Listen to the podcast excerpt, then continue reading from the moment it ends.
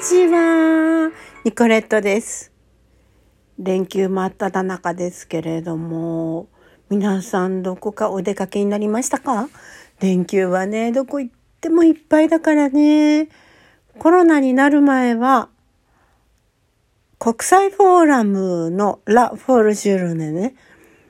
クラシックの祭典というかね、それにいつも出かけていたんですよね。で、ちょっと連休が終わってから、まあ娘と一緒に、うん、ちょっとお出かけしたりはしてたんですけどね。コロナになってから全然ラフォルジュルネアーティストが来なくなっちゃったからね。ですから、ラフォルジュルネ全然行けないしね。どっか行きたいよって言われるんですけれども、夫はね、関係ないんですよね。介護関係なのでね、いつも通りあるんですね。で、私は、あの、このコロナと、あと自分自身がコロナに感染したせいで、職を失ってからに、かれこれ3ヶ月ぐらい経ちますからね。まあ、ポチポチと、また仕事復帰してるんですけど、で、体力回復してきたしね、ちょっとやっただけでもうものすごく疲れていたんですけど、で、足腰も痛くなってね、筋肉が弱っちゃってもうひどいもんだなーって思ったんですけどね。でも、まあ慣れてきたというか、結構長時間歩けるようになったし、立ったままの姿勢が保てるようになったし、まあそれでもね、気温が低かったりすると、ちょっと痛むんですよね。ですからやっぱり油断するとまたひどいことになっちゃうのでね、まあきちんと治そうかなとは思っています。でも治そうと思ったら仕事しない方がいいしね、仕事しないと収入が途絶えちゃって、好きなミュージカル見に行ったり、歌舞伎見に行ったり、旅行行ったりってことができなくなるし、まあ昔ね、父と母の頃の時代だったらね、年金だけで暮らしていけたわけですけど、今じゃとてもじゃないけど年金だけじゃ暮らしていけないし、私なんて厚生年金に入ってた期間は本当に短くって、国民年金にやっとこさっとこう強制的な加入期間だけはあのクリアしたわけですけれども、本当に少ないお小遣い程度の年金ですのでね、生活費をどうしようかということで、夫がね、一生懸命働いてくれていて、私も自分で好きなことをやりたければ、働かざるを得ません。で、何もしないでね、寝っ転がって昼寝でもしていたら、まあお金なくてもいいかな。3食を2食にして。そうすれば、まあ生きていけないことはないですね。でもね、ね皆さんね、これね、ことは深刻ですよ。これからね、食糧難がやってくるとかって言われてるでしょ？でもね、日本はね、食品自給率がまあ非常に少ないでしょ？それでね、前から言われてることなのにね、でもその自給率を高めようという気が全然日本の政府にはありませんからね。どんどんどんどん農業を潰し、漁業を潰し、外国からわざ、日本で取れるのにもかかわらず、外国からわざわざ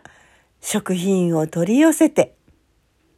でもそれができなくなるとどうしましょうか。中国から安いものが入ってこない。ねえ。どうなるんですか？まあね、うちね、あの、団地に住んでるわけですけれども、すごく共同のね、共有のシェアするお庭が広いんですよ。で、私ね、もったいないなと思うんですけど、ただ、芝ですよ。芝風が植えられているだけ。ここにね、耕してね、来たるべき食糧難に備えて、野菜とか、果物でも植えたらどうかしらって思うんですけどね。もう絶対私そうした方がいいと思うんですよ。ああ、そうしとけばよかったってきっと後悔しますよ。まあ私が来てるうちは大丈夫なのかな。でも私心配性だからね。いやー、食糧難がや、食べることって一番大事なことですからね。まあ食べないで水だけ飲んでも何日間生きられるかっていうのはありますけれどもね。でも自分でね、安全な食品を作って、ね、野菜ね、ミネラル豊富な野菜を作って、取って食べて、それ理想ですよね。でも都会にいると無理でしょうかね。やっぱり田舎に行かないと無理ですかね。でもうちの旦那さんはね、虫が大嫌いな人なんですよ。だからね、畑とかね、できないんです。もうちょっとでも動くものがいたらもうダメです。もう鳥肌立っちゃうみたい。あ私も嫌いですけどね。ミミズとかね、ニョロニョロっとしたものとか、ヘビとかね、うなぎとかね、もう本当に苦手なんですよね。だからね、でもまあ、ね、背に腹は変えられぬで、生きていくために食料を自分で自給自足するっていうのは、これはいいことだと思うんですよ。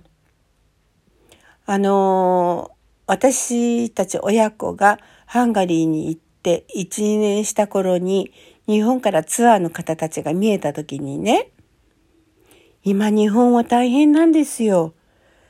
えー、去年、一昨年の冷夏の影響で米が取れないんですと。それでね、タイ米を食べてますよって言われたんですね。えー、そうなんですかって。でもね、私の弟はね、もうほんとお米が大好きな人でしたから。弟から得た情報によると、俺はね、米は絶対日本米でないとダメなんだと言って、